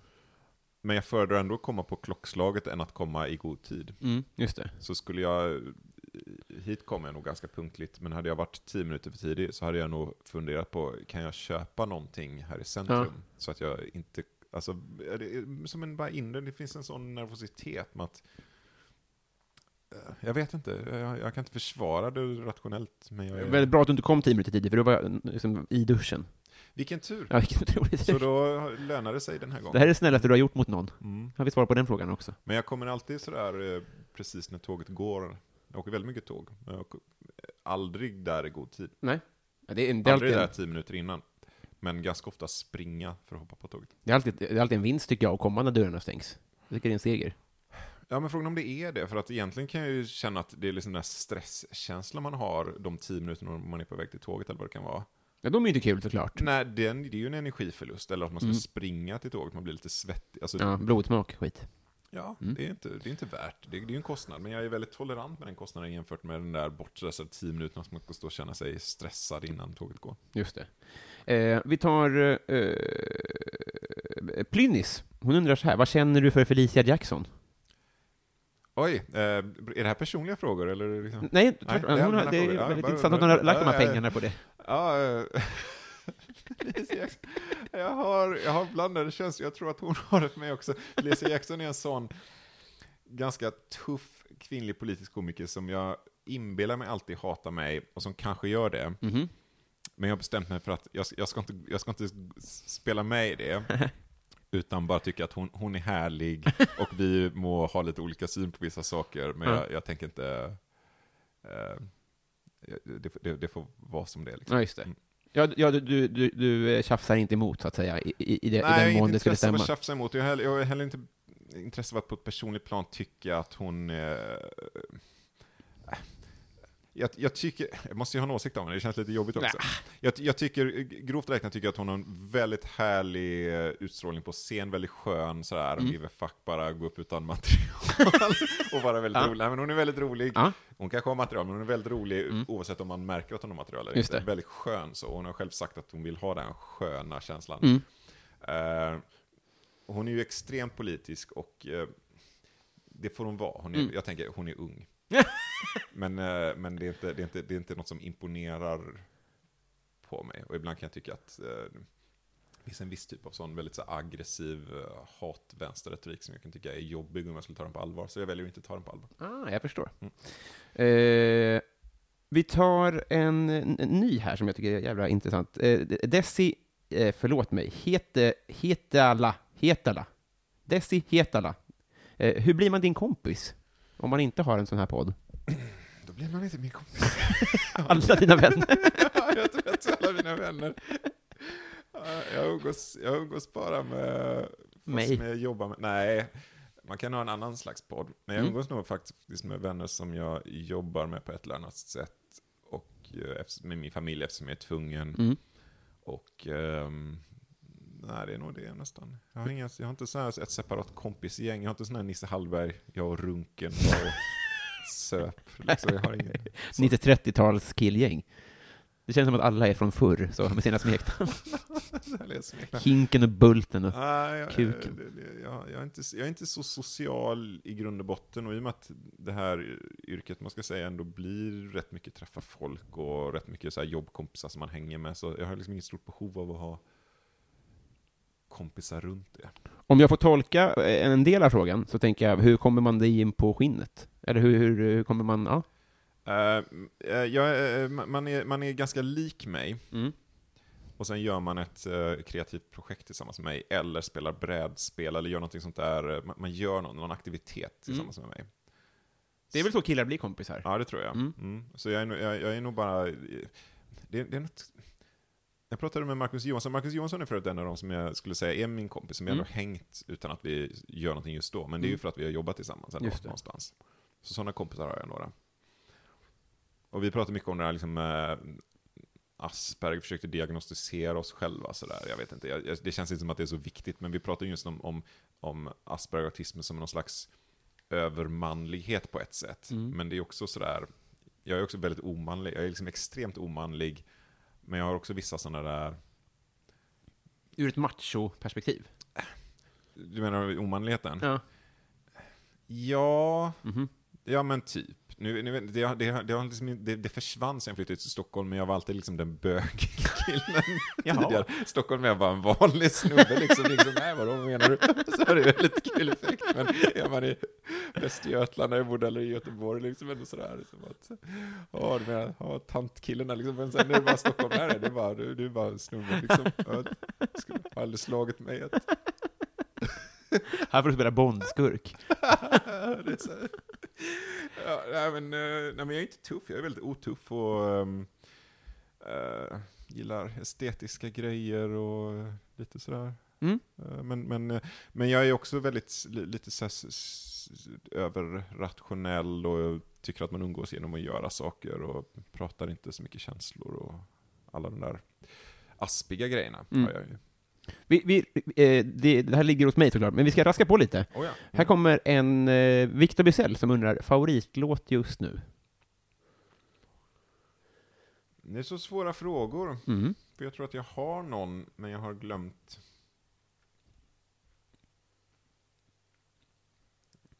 Alltså jag lyssnar på mycket gamla grejer för att tramsa. Men vi kan väl säga eh, den här, eh, eh, som inte stämmer, men uh, Björn Afzelius, eh, eh, vad heter den, Edmond Dantes 19-åriga dröm. Jaha. att lyfta fram den. Ja, varför inte? Den kommer här.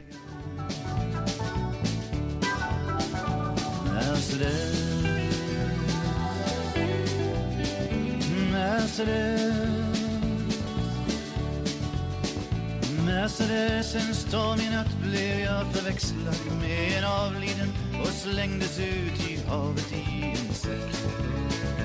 Mercedes, nu är jag rik, jag har mer pengar än någon annan människa sett. Mercedes, jag fann en kista på en öde plats. Jättebra. Ehm, Den är väldigt lång kan jag avslöja. jo, men jag kommer klippa in nio sekunder eller något, vad, Jaså, vad jag nu okej. får.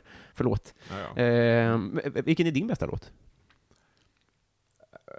Alltså jag vet vilken som har flest lyssningar. Mm, det är inte intressant. Beck är ju mycket mer populär än den är bra. Ja, Fast om jag är Dogg som svarar så är det ju hans reklam för Eleganten som är det bästa han har gjort.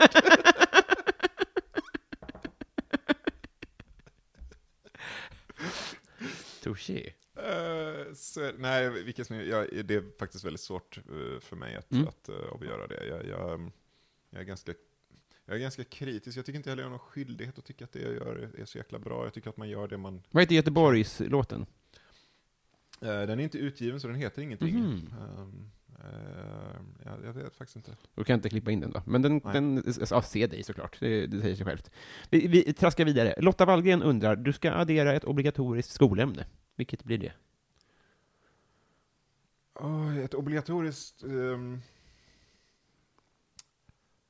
ah, jag, vet, jag vet knappt vad de har nu, faktiskt. Svenska, matte, engelska. jag skulle faktiskt hellre ta bort ämnen. jag.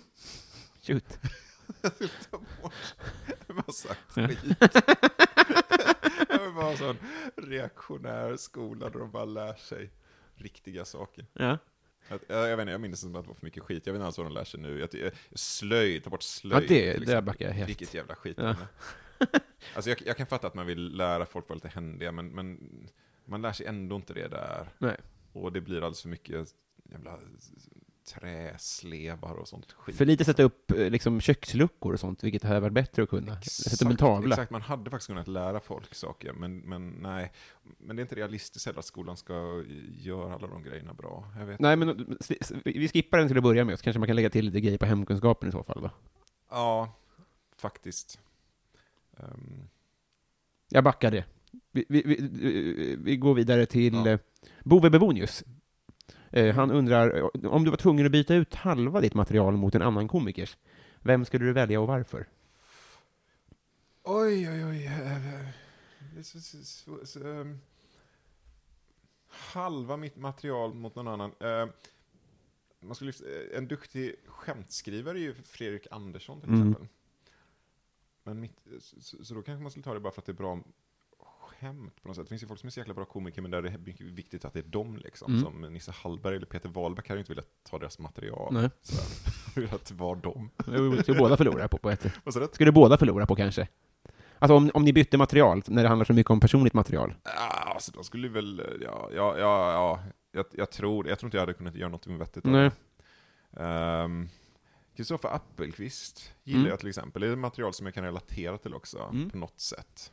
Skulle, det är inte allt som han gör som jag skulle kunna liksom få funka för mig, men, men det finns vissa av de här långa listorna och logiska krumsprången som jag kan i ett, i ett, i ett annat i, ett annat liv så Mm. kunde jag se mig själv jobba med sådana grejer. Liksom. Ja, just det. Men skulle du göra musik av det då, eller skulle du så att säga köra det rakt av? Alltså vissa låtar drar väl lite, lite åt det hållet, men nej, nej men om vi pratar om att ta material, då skulle jag göra det eh, exakt så. Men det finns, jag, jag, jag är inte så insnöad på komiker heller. Jag, jag, är- jag är mer insnöad på folk som gör det jag gör, alltså roliga låtar. På det sättet kanske jag är mindre komiker än vad Ta jag en sån då.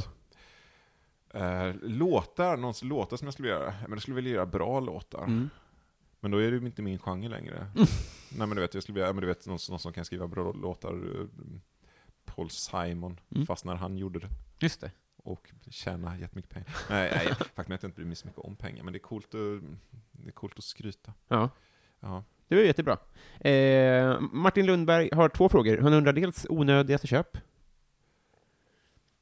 Uh, onö- ja, det, det, det finns mycket konkurrens. Jag är ju lite, jag är inte så att jag är så här manodepressiv, men jag har ändå en viss känsla av att vad gött att bara gå i affären och bränna pengar på Ja. någonting när jag verkligen inte behöver det. Jag har nog köpt så oerhörd... eh, mycket skit, men vad, vad skulle det onödigaste vara?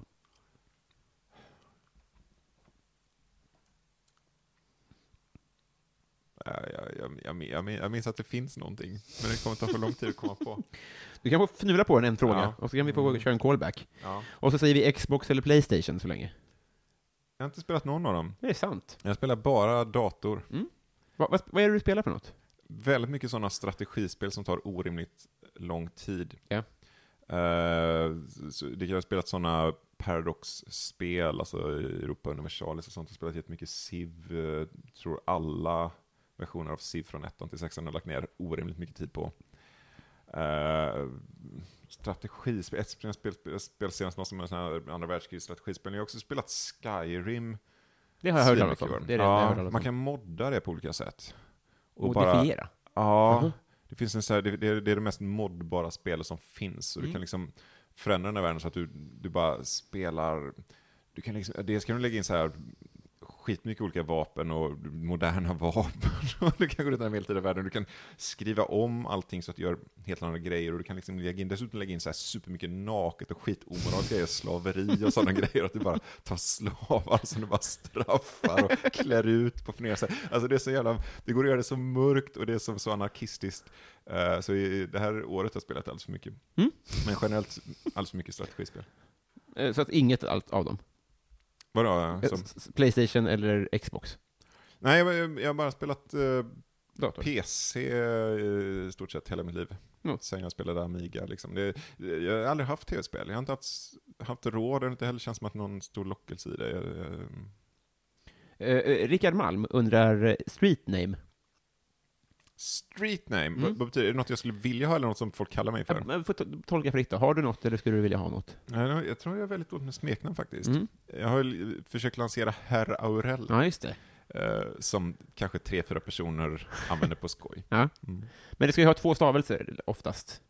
Nej, Nu inser jag att jag, jag, är så, jag är väldigt ostreet. Eller street name behöver inte vara, men för, för att smeknamn ska fastna så har de nästan alltid två stavelser. Som Dunken. Ja, alltså, alla, lite Hallbergs Eh, hade en kompis på typ högstadiet gymnasiet som försökte lansera OL för mig. OWL. ja, som lite uggla liksom, Mm. att jag var lite uggleroll. Det var väl lite fyndigt, men det var nog mest han som... Det, det kör vi på tycker jag. Det är Ja, perfekt. jag, jag kan köpa det. Det är nog det bästa försöket. jag har ett kort namn, det är inte så... Äh, oh la la, skrev jag på det här. Det är vad det är. Det är i alla fall lite musik i också. Ja, precis. Kanske man är trött Eh, på. Ja, folk har nog skojat om, om Ola La, men det har aldrig, ingen har använt det. Nej. eh, vi tar Daniel Lindberg som undrar, Sveriges tråkigaste stad? Alltså jag har ju varit i, i städerna. Mm. Och eh, t- på tråkigast på sätt, ehm, eh, Ludvika kändes lite dystert när jag var där. Det är en rolig slogan. ja, men, jag vet inte, det, är- egentligen är det, det är absolut inte, det är ganska naturskönt för det första, så där Mm. ligger de ändå helt okej till, det finns Mm. värre. Men jag fick en jävligt dyster känsla, och jag tror det var lite grann för att jag var där på en söndag, och det var precis som en sån här dyster småstad utan försonande drag, väldigt lite folk. Och så var det den här känslan att man ser liksom en thaimassage som man kan se i vilken stad som Mm. helst. Och så tänker man, ja, ah, där ligger en thaimassage också. Här tänker man bara, garanterat på det. Det kan inte vara massage. Och man vet att man har den känslan i stad att det, det är helt orimligt att tänka sig att någon här betalar För för, att bli masserad. det, det, det skapar en viss atmosfär. Ja. Men jag vet inte, annars har vi, jag tycker, jag har varit en del i Hedemora också. Och Mm. jag tycker det är kul med Hedemora bara för att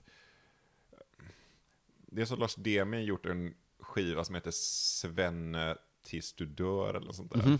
Och omslaget är bara ett foto flottan i Hedemora. och sen känner jag lite folk där och det är liksom sådär att ja, vi har åtta pizzerior, alla går bra. och sen har de öppnat en sån här gourmetrestaurang utanför. Ja, de har det svårt. Det var sån, Ja. det var bara pizzerior och frisörer och så just den här känslan att det är, ganska, det är typ 5000 invånare och sådär. Men de, åtta pizzerior, alla går bra liksom. Det är så dystert. Ja, det är så jävla mörkt. Ja, Ryck upp er!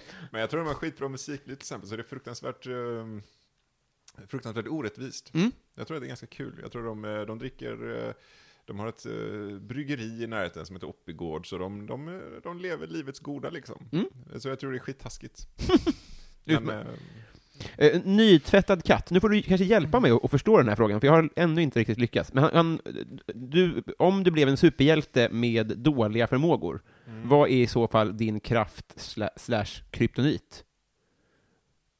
Hans exempel är att kraften är exceptionellt öga för detaljer och kryptoniten är alltid sen till allt. Eh, nu, nu är jag för trög i huvudet. Jag, jag fick en superkraft och en kryptonit. Ja. Som Men är- du, du är ändå en dålig superhjälte. Fast jag tror ändå att eh, förmågan, kraften är bra. Det är en kraft som jag har då i någon mening, Ja. som jag ska beskriva som en superkraft. Ja, eller som du skulle vilja, jag vet inte Som jag riktigt. skulle vilja, nej, vä- ta frågan igen, jag fattar inte. Om du blev en superhjälte med citat dåliga förmågor, vad är din kraft slash kryptonit? Det är kanske lite vad man identifierar sig med. Det kanske är sant, ja. Om jag blev en superhjälte med dåliga förmågor, det känns som att det är, det är helt öppet för att jag får välja. Ja, i- eh, kanske vad är det, lite vad du identifierar dig som, eller vad, om, man, om man fick dröm, super, önska superkraft eller något. Alltså, jag, jag tycker det var så tråkigt. Eh, Alltså, eh, kryptonit är väl att jag fastnar, att jag är lätt distraherad och fastnar i grejer som är helt meningslösa. Mhm. Eh, vad superkraften skulle kunna vara... eh,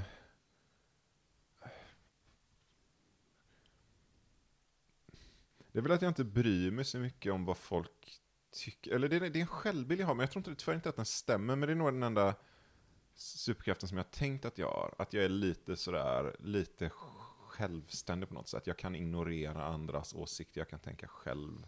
Mm. I alla fall liksom mentalitetsmässigt betyder inte att jag är bättre på att tänka, men att, att jag ändå, jag är inte så, jag är inte så rädd för att Kan borsta av dig, så att säga. Ja, men liksom sådär, ja, men om alla tycker något så kan jag tycka tvärt emot, eller om alla tycker att eh, jag gör något så tramsigt så kan jag göra det ändå. Mm. Det är en självbild jag har, men tyvärr tror jag inte den stämmer så mycket som jag hade velat. Länge gick jag eh, som en väldigt ensam människa och tyckte att jag är i alla fall jag. Sen har jag insett att så fort jag får bekräftelse för någonting så bara jag gör det. Och då faller jag allt som ett korthus. Vilket är väldigt tragiskt. Så på så vis är mitt, eh, hela mitt liv har liksom lite grann raserats. Ja, det blev ju en dålig superhjälte, det får man faktiskt säga då. Ja, men jag tror att den största kryptoniten, i- eh, alltså om du ska sitta ihop så måste det väl vara det som är kryptoniten, att allt var en fasad. Men, men min riktiga, mitt, mitt stora problem är nog att jag är lätt distraherad eller slash lat, jag vet inte. Det beror på hur man ska formulera det. Mm. Eh, vi, vi går vidare här. Eh, Linnea Söderberg undrar, du får en önskning som slår in nu på direkten. Det finns inte en sån här gummitarsan-önskning om- att alla önskningar, Jo, det är perfekt. Så tar man bara den önskningen varje gång. det är bara den. Bara lära ut det knepet, för när de där de En ny önskning, en ny önskning, en ny önskning. Eh, Johanna Ekberg undrar, vilket brott är mest troligt att du skulle bli åtalad för? Eh, skattebrott tror jag. Mm. Men eh, jag hoppas inte någon lyssnar på det Nej, det tror jag inte. Nej, jag tjänar inte så mycket pengar, men, men jag, nej, jag tror inte, eh, begår inte så mycket brott. Nej. Det, jag skulle kunna tänka mig någon sån här, jag blir bjuden på narkotika och är så jävla dålig på det att jag åker dit. Ja. Liksom. Här patetisk grej, man ska vara lite så här, jag vill, jag, har, jag vill också ha levt. och så är det så här, det var lite snurrig och gå fram till en polis. Något sånt skulle jag lätt kunna åka dit på. Eh, jag tror inte jag skulle åka dit för våld.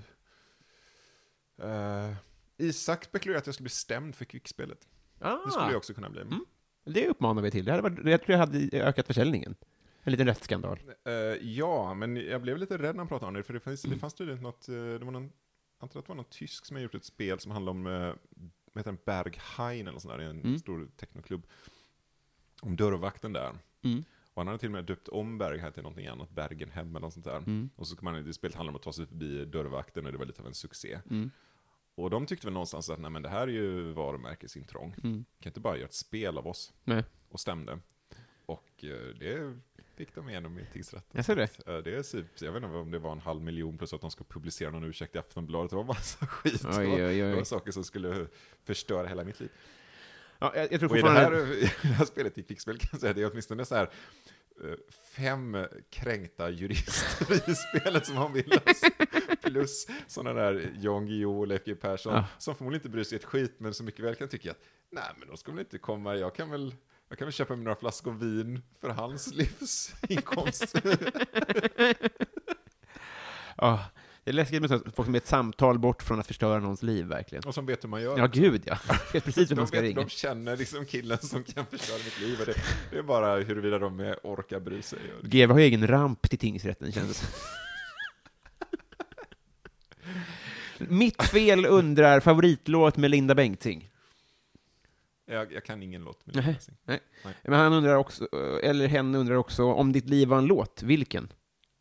Den är så svår. Eh, jag kan säga en låt som det inte är, men som är bra, en Mm. herre i frack. Jaså? Kanske motsatsen till mitt liv, men eh, jag, Av? önskar, att det vore mitt liv. Den är av eh, Johnny Bode faktiskt, Ja. jag känner snusksångaren. Just det. Eh, som är ett liv som jag både skulle vilja ha och absolut inte, tror jag. Perfekt. Ja. Ehm, Martin Ruben undrar, vilket är ditt närmaste nära döden-ögonblick? Åh, vad är nära döden? Är det att man ska vara sjuk och sånt? Ja, eller att du har hållit på att ramla, och- eller bli påkörd, eller varit nära att dö. Mm. Nej, men nu nära döden jag har, har varit. Mm. Ehm. Eh, har jag... Äh, det är man nära döden. Jag sätter något i halsen. Kanske, som, jag har två gånger vaknat av Ja, att... jag var väldigt magsjuk en gång, men jag tror inte jag var nära döden. Men jag, jag var sådär absurt sjuk Mm. i, på ett vandrarhem i Frankrike. Oj då. på Mm. slutet av en tågluff. Det var ganska knepigt och min, min syster som var med mig, som var liksom min enda som jag kände där, var, var lite sådär orolig för att jag var så jäkla dålig. Men man blir väldigt dålig när man är magsjuk. Mm. Så jag, det var sådär så att jag bara kräktes oavbrutet Mm. i ett dygn liksom. Och jag helt tappade kollen. Så här, väldigt så här nästan hallucinatorisk feber så att jag trodde att jag läste en bok som jag hade med mig. Och sen insåg jag efter ganska lång tid att jag bara hittat på allting jag läste. Och det, var, det var- ganska så här rejält hög feber. Och i och med att det var på ett konstigt ställe och ingen, ingen vård eller någon sån så, så kändes det lite... Kunde inte ringa Kry? Alltså, det hade inte varit några problem att göra någonting, så det var inte nära döden för fem öre. Men, men eh, det är i alla fall det sjukaste jag Mm. varit och i en mest, mer, mer utsatt situation. Just det. Eh, vi tar väl och kör på en... Uh, vid undrar, vilket minne får dig att vråla ut i skam oavsett tidpunkt eller olämplighet? Oj! Eh, eh, jag, har så mycket sådana här minnen, men ofta är de inte så, så pinsamma för mig. Typ. Usch, varför... Um...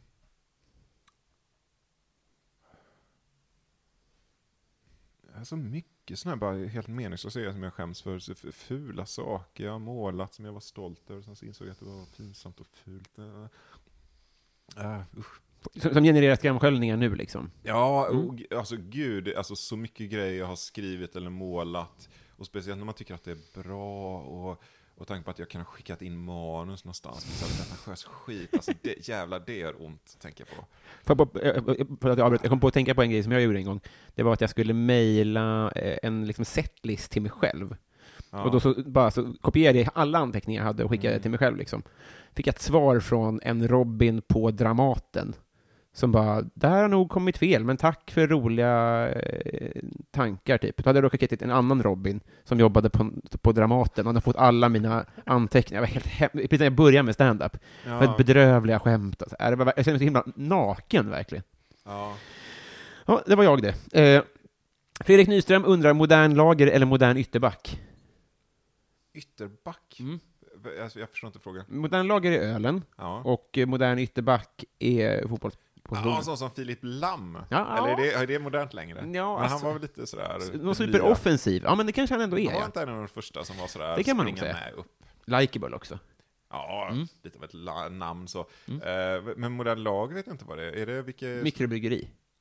Brygger fast, fast man har gjort, börjat göra lager för man är trött på IPA. Så, kan- så är det nog, ja. Eh, då, då skulle jag säga att jag, jag gillar tanken eh, på att någon gör modern lager, liksom, att det är liksom dags Mm. att återvända till det. Liksom. att inte skygga liksom, Mm. för lagern, för det... det- Jag, jag har här kompisar, jag dricker inte så jäkla mycket öl, men en Nej. kompis som är sådär konservativ, gillar tjeckisk lager och tycker att de gör ju bara IPA för att det är för svårt att göra lager. Liksom. Det är där, det är för att det är så lätt att göra, det är som en gammal så här bonnöl, det är därför de gör det liksom. lager, det är liksom, det är svårt. Hantverk. Svårt att göra en bra lager. Ja, det kräver precision. Det är som franskt kök jämfört med någon som bara står och rör ihop någon jävla medeltida soppa liksom. Du ska väga ingredienserna för att få till en lager. Du kan inte bara hälla jäst i en tunna och se hur beskt du kan få det. Liksom. Det var skitbra. Ja. Eh, Joel V. Kall, han undrar, du står på jordens yta, du går en mil söderut, en mil västerut och en mil norrut. Du hamnar exakt där du startade. Vart är du? Va, vad sa du? Eh, du? Du står någonstans på jordens yta, Ja. går en mil söderut, en mil västerut och en mil norrut. Och du hamnar där du startade. ja, det är väl så att man står på Nordpolen. Ja, snyggt. eh, nu ska vi se om vi har en kvar, va? Mm. Daniel Melin undrar, vilken är din mest kontroversiella åsikt? Eh, det kan jag av naturliga skäl inte svara på. Är det så kontroversiellt? Ja, Det är jag övertygad om. Okej. Det är inte så svårt att vara kontroversiell. Jag tror att folk bara hycklar när de inte är kontroversiella. Jag tror att alla är mycket mer kontroversiella än att låtsas. Kan du eh, bjuda på en som är så pass eh, rumsren att den kan sägas här? Som, Eh, det, om det säger som sticker i ögonen på folk? Ja, Det beror, på, det beror på vilka, det är ju det också. Men, Mm, men, men det finns det. vissa som man inte kommer undan med. Eh, Jag, jag kan säga, all sån könskonstruktivism är mer eller mindre bullshit. Som. Ja. Men det är inte min mest kontroversiella. Men, men I vissa sammanhang är det kontroversiellt, så att säga. ja, det skulle jag säga att det är ganska Mm. rejält kontroversiellt. Men, men alltså, det är ju skönt, som komiker har man ju en viss marginal. Jag tror att hade jag jobbat på en teater så hade jag inte kunnat säga det. Nej, just det. Eller Ah. på SVT, vad tror du om det? Nej, jag tror att man skulle ha svårt för det. Beror på hur man skulle få formulera det ganska noggrant. För Mm. att inte, alltså man får verkligen vara noga med det. Mm. Eh, och jag, jag skulle nog också, kanske dumt att, jag skulle egentligen vilja linda in det lite också för att inte Men det får du göra om du orden. Ja, man ska linda in det så, så har jag full förståelse för varför man hamnar i en så radikal könskonstruktivistisk Alltså det finns en historia av att man vill jobba för kvinnors rättigheter och så vidare. Mhm. Och man teoretiserar det lite slarvigt för att det inte spelar någon roll. Jag menar, ska man ha rösträtt spelar det väl ingen roll hur man motiverar det egentligen. Mhm. Men rent vetenskapligt så, så har man hamnat i jättekonstiga trakter som egentligen inte stämmer och det är lite konstigt. Ja. Så, men, men det är ju också för att jag är sådär, ehm, ehm, det sitter inte ihop Nej. på ett eh, abstrakt och vetenskapligt plan. Och det irriterar mig när folk gör sådana missar. Men det skulle kunna vara kontroversiellt, det är Mm. helt övertygad om det. Men, men det är också samtidigt, ehm, det är lite bisarrt att det är så kontroversiellt. Mm. För de här, och- och de här mest extrema så här, genusåsikterna är ju väldigt... Nej, nu ska inte göra en politisk... Det är, det är inte särskilt viktigt för mig. Jag, jag, bara, jag bara håller inte med. Alltså det är uppenbart att det inte är förankrat i vetenskap, utan att det är något annat. Mm. Och att alla spelar med i det. Och jag tror också en sån här grej att alla vet egentligen att okej, det är inte bokstavligt så att eh, män och kvinnor har likadana hjärnor, men vi låtsas det för det blir ett trevligare samhälle. Och det kan jag förstå, tanken att man ska låtsas, men jag köper inte att det skulle vara sant. Jag förstår. Mm. Eh, strålande, eh, både trevligt och långt Ja, blev det. Eh, och det, ingen är gladare än jag. Vi har blivit kompisar. ja, Ja. det var bra. Det var väl himla härligt. Mm. Får du klippa bort allt det tråkiga som man gör med kompisar? Nej. Får klippa bort lite överflödig tråd här bara på armbandet. Eh, Men utöver då eh, att du har ett, ett spel, Mm. så är väl väl så att ni har en, en show också, som tuggar på. Är det så? Eh, ja, vi har inte satt datum, men vi kommer köra den i vår. Mm. Definitivt i Stockholm, Göteborg och förmodligen några orter till. Det har inte varit. Nej. Så Kvick, en humorshow, eh, går jättebra att hålla utkik över. Och eh, spelet eh, är nästan slut nu, men det, vi kommer trycka upp fler, så att det kommer finnas snart. Perfekt. Eh, Tack snälla för att du tog dig tid. Ja, tack själv. Ja, hej.